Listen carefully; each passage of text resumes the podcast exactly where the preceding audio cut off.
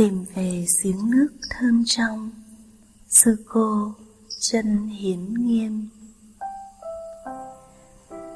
Khi nhân viên xuất nhập cảnh mời con bước qua một bên ở sân bay Tân Sơn Nhất, trong một tích tắc, tim con như ngừng đập. Visa của con có một sự khác biệt từ sau sự kiện tu viện Bát Nhã năm 2008. Đây là lần đầu tiên các vị xuất sĩ Tây Phương trở lại Việt Nam. Chúng con đã ý thức rằng có thể đây sẽ là một chuyến đi không dễ dàng. 17 năm trước, lần đầu tiên tìm thấy làng Mai, con đã luôn khao khát được về thăm chùa tổ thế nhưng, con cũng đã sẵn sàng để chấp nhận rằng có lẽ nhân duyên chưa đầy đủ con lập tức nhớ lại lần con tiếp xúc với nhân viên sở di trú của Mỹ năm 2011. Đó là lần đầu tiên con nhập cảnh vào Mỹ dưới hình thức một tu sĩ Phật giáo để tham gia chuyến hoàng pháp của thầy và đại chúng. Nhân viên sở di trú đã mời con bước qua một bên, giữ con trong một cái phòng cùng với những người di trú bất hợp pháp khác trong vòng một giờ đồng hồ và sau đó thẩm vấn con một cách gay gắt. Tại sao cô như thế này? Một nhân viên tra hỏi con trong khi chỉ vào cái đầu cạo trọng và áo người tu của con. Đó không phải là truyền thống của cô. Một người khác la thêm. Con đã trở về với hơi thở trước khi trả lời những câu hỏi giận dữ của họ. Nhưng thay vì làm cho tình huống trở nên lắng dịu hành động đó của con đã làm cho họ giận dữ thêm. Lần này, kinh nghiệm ở việt nam của con khác hơn. Sau một giờ đồng hồ kiên nhẫn chờ, con đi tới quầy xuất nhập cảnh và cố gắng sử dụng vốn tiếng việt ít ỏi của con. Con xưng con và gọi người nhân viên đó là chú. Con cười và con thở. 5 phút sau, người nhân viên đó đưa lại hộ chiếu cho con đã được đóng dấu nhập cảnh. Cuối cùng, khi ra khỏi sân bay Huế, chúng con đã gặp những nụ cười và những bàn tay vẫy chào rất vui vẻ của quý sư cô Diệu Trạng và quý thầy Từ Hiếu. Thật đặc biệt đối với chúng con khi lần đầu tiên có một chuyến đi về chùa tổ, về cội nguồn của truyền thống làng mai. Đó gần như là một chuyến hành hương. Chúng con đi ngược về nguồn, nơi đã nuôi dưỡng trái tim và tâm linh của thầy. Về với mảnh đất, nơi thầy đã tiếp xúc với sự giản dị, tĩnh mặc, ấm áp tình huynh đệ và một liên hệ thầy trò rất thân thương nơi mà tiếng tụng kinh trầm hùng sáng tối đã nuôi dưỡng và tạo cảm hứng cho cuộc đời xuất gia của thầy. Phái đoàn tây phương chúng con gồm có sáu vị. Sư cô diệu nghiêm, người hà lan, gốc ái nhĩ lan. Thầy pháp hải, người mỹ, gốc úc. Sư cô bi nghiêm, người đức thầy pháp giả, người hà lan, thầy trời ngộ không, người croatia gốc đức và sư chú trời minh dung, một sa di trẻ, người mỹ. Đây cũng là chuyến đi đầu tiên của sư chú ra khỏi nước mỹ. Đi cùng đoàn, còn có thầy pháp hội, sư cô hương nghiêm, sư cô đắc nghiêm từ lộc biển sư cô thanh ý từ làng mai và thầy Pháp Khôi, thầy Pháp Không từ Bích Nham. Chúng con cùng về để đảnh lễ và dâng lên thầy tấm lòng kính thương của chúng con.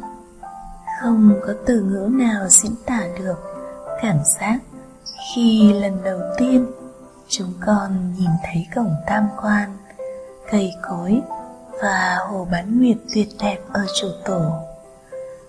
Một sự im lặng thâm sâu, ngập tràn khi chúng con trở về với hơi thở yên lắng trong mỗi bước chân. Trái tim con tràn đầy niềm biết ơn. Con biết ơn mỗi hòn đá xanh rêu, mỗi ngôi tháp cổ, mỗi con đường quanh co nơi đây thầy được làm bởi những yếu tố không phải là thầy. Và chủ tổ là một trong những yếu tố này. Ngay lập tức, rất sâu trong lòng con, dâng lên một cảm giác được trở về nhà. Nhưng con tự hỏi, làm sao mình lại có cảm giác về nhà? Ở một nơi, cách nơi mình sinh ra gần nửa vòng trái đất. Còn nhớ lần đầu tiên đến làng mai, con cũng đã có cảm giác đó và con rất ngạc nhiên với chính mình. Cái cảm giác cuối cùng mình đã đáp xuống, đã tìm thấy một chỗ để gối đầu và một cộng đồng gồm các bậc thiện tri thức để nương tựa và học hỏi còn nhớ, thầy từng kể câu chuyện, lên núi tìm ông đạo khi thầy còn nhỏ. Và thầy đã tìm thấy giếng nước thơm trong. Thầy thường hỏi thính chúng trong pháp đường, quý vị đã tìm thấy ông đạo của quý vị chưa? Quý vị đã tìm thấy giếng nước thơm trong của quý vị chưa? Ông đạo có thể biểu hiện dưới nhiều hình thức. Vấn đề ở đây là quý vị có nhận diện ra được ông hay không? Về thăm chùa tổ lần đầu tiên, vậy mà con lại có cảm giác thân quen với nơi này quá đỗi. Như thể con đang bước đi trong một giấc mơ, một cái gì đó mà con đã từng cảm nhận nhưng chưa bao giờ được gặp. Con vô cùng biết ơn hơi thở đã giúp con nhớ rằng giờ phút này rất thật. Ngỡ bây giờ là bao giờ, rõ ràng trước mắt còn ngờ chiêm bao. Sư cô chân không đã thỉnh chuông cho chúng con lạy chán chúng con tiếp xúc với nền đá lạnh chúng con đã về và đang tiếp xúc với chư tổ. Chúng con được thang liêu của sư cố thanh quý chân thật, bổn sư của thầy và lại trước bàn thờ sư cố. Bước ra khỏi cánh cửa mà ngày xưa, thầy đã được sư cố dạy cách đóng cửa. Chúng con qua tổ đường để lệnh tổ và ngắm nhìn cây khế già đang chịu quả giữa sân. Con có cảm giác như con đã được ăn quả tử hiếu từ khi mới đến làng mai 17 năm về trước. Con đã được nuôi dưỡng bởi tất cả các pháp thực tập mà thầy đã tiếp nhận từ nơi đây, như phép thực tập thiền hành, các bài thi kệ nhật dụng, rửa chén và đóng cửa trong chánh niệm. Có lẽ chính vì được ăn quả của chủ tổ trong một thời gian dài, nên con mới có cảm giác thân thuộc khi cuối cùng được gặp cái cây đã cho những quả ngon ngọt ấy. Đi thiền hành dọc các hồ bán nguyệt, sao mai, sao hôm và trên những con đường mòn quanh chùa tổ còn có thể cảm nhận được bầu không khí, mặt trời trí tuệ và mưa pháp đã nuôi dưỡng cái cây ấy. Thầy trời ngộ không và sư chú trời minh dung được chia làm việc, quét dọn các tháp trước ngày dỗ tổ. Thầy ngộ không nói là thầy chưa bao giờ có nhiều niềm vui và hứng thú như vậy khi được cầm chổi và quét dọn tháp tổ. Đây là mảnh đất thiêng mà ai cũng có thể cảm nhận được. Và tất cả các đệ tử xuất gia người tây phương của thầy đều mơ ước có cơ hội được về và tiếp xúc với mảnh đất này. Chúng con đã có cơ hội được đảnh lễ và ngồi chơi với thầy trong im lặng. Thầy đưa tay ra, nắm tay hoặc xoa đầu chúng con. Quý thầy dâng quà lên thầy. Sư cô bì nghiêm đã được đẩy xe lăn khi thầy đi dạo bên ngoài. Sư cô diệu nghiêm thì được mời đọc cho thầy nghe một đoạn trong sách của thầy. Nhưng dường như thầy không chỉ có đó, trong thất của thầy thầy có mặt khắp nơi, trong tiếng chim hót, trong cỏ cây, trong không khí thật đẹp và nhẹ nhàng nơi này. Trong khóa tu 21 ngày năm 2014 thầy dạy rằng thầy có ít nhất là tám thân và nhục thân này chỉ là một trong những thân của thầy mà thôi. Thầy chỉ vào thầy và nói, quý vị nhìn vào đây và nói rằng, đây là thầy. Điều đó không hoàn toàn đúng. Đây chỉ là một phần rất nhỏ của thầy. Quý vị phải có khả năng thấy được thân tiếp nối của thầy ngay bây giờ. Vậy là câu thầy đang ở đâu? Trở thành câu thần chú của con. Con giống như một đứa trẻ đang chơi trò chơi, trốn tìm. Con cố gắng nhớ là nơi chắc chắn nhất để tìm thấy thầy. Thực tế, không phải ở trong thất của thầy, ở đằng kia. Nhưng thật không dễ để có được con mắt vô tướng khi mình ở rất gần và cũng một phần mình biết chắc là thầy đang ở ngay kia trong thất của thầy. Nhưng dù sao, đó cũng là một sự rèn luyện hữu ích, thực tập để thấy thầy đang có mặt ở khắp mọi nơi. Thầy có đó, bất cứ nơi nào có pháp thân của thầy, như khi thầy pháp hải sư cô diệu nghiêm và sư cô hỷ nghiêm cho vấn đáp trong ngày quán niệm cho hơn 300 cư sĩ. Trong đó có một số người từ Hà Nội vào. Thầy có đó ngay trong những câu trả lời sâu sắc và sáng tỏ của quý thầy, quý sư cô.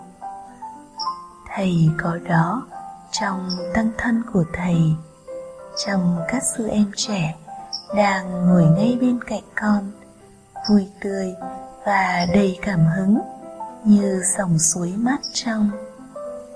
Và thầy có đó trong thân ngoại thân của thầy trong những cuốn sách và những bức thư pháp của thầy ở bangkok.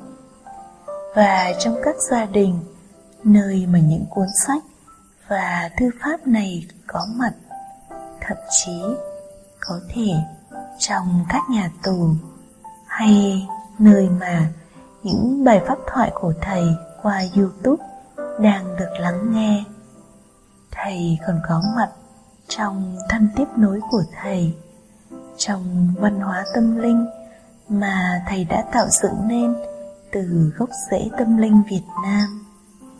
Thân tiếp nối ấy vẫn đang tiếp tục lớn lên phát triển mỗi ngày, khi tăng thân ngày càng khám phá ra nhiều cách thức mới để những pháp môn thực tập có thể ứng dụng được nơi trên thế giới.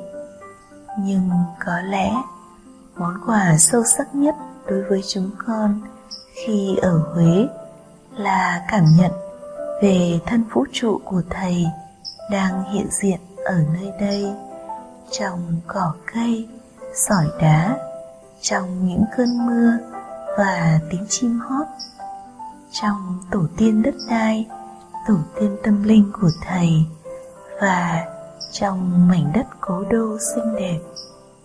Con cảm thấy vô cùng biết ơn sự can đảm và lòng từ bi của thầy khi quyết định trở về huế. Nhờ đó mà tất cả chúng con những đệ tử của thầy, dù sinh ra ở đâu, trên hành tinh này cũng có một nơi để trở về, để được gần gũi và tiếp xúc sâu hơn với cội nguồn tâm linh.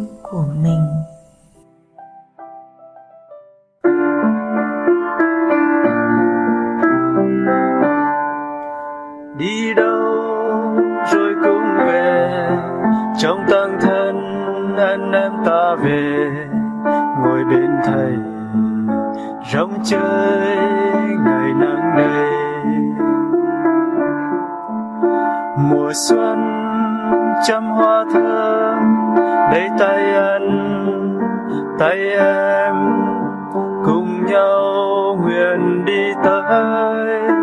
Tăng thân là nhịp cầu, tăng thân là lời mời. Đưa em vào thành thơi. Này em thôi đi mau mau ra vô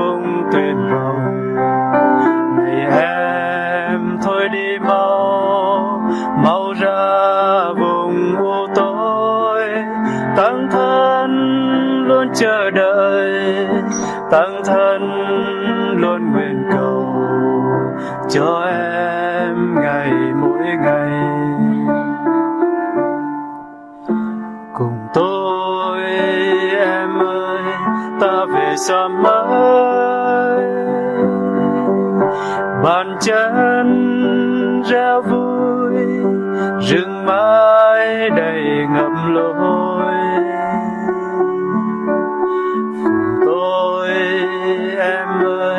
Ta về cam lộ. Ngày trong hương thơm, rừng dương thầy áo mới. Cùng tôi em ơi, ta về pháp vân. Ngọn thủy tiên ca đưa em vào sơn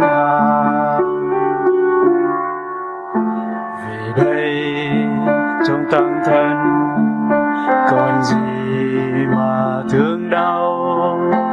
Về đây, trong tăng thân chờ gì cho mai sau? Về đây, trong tăng thân, cho tình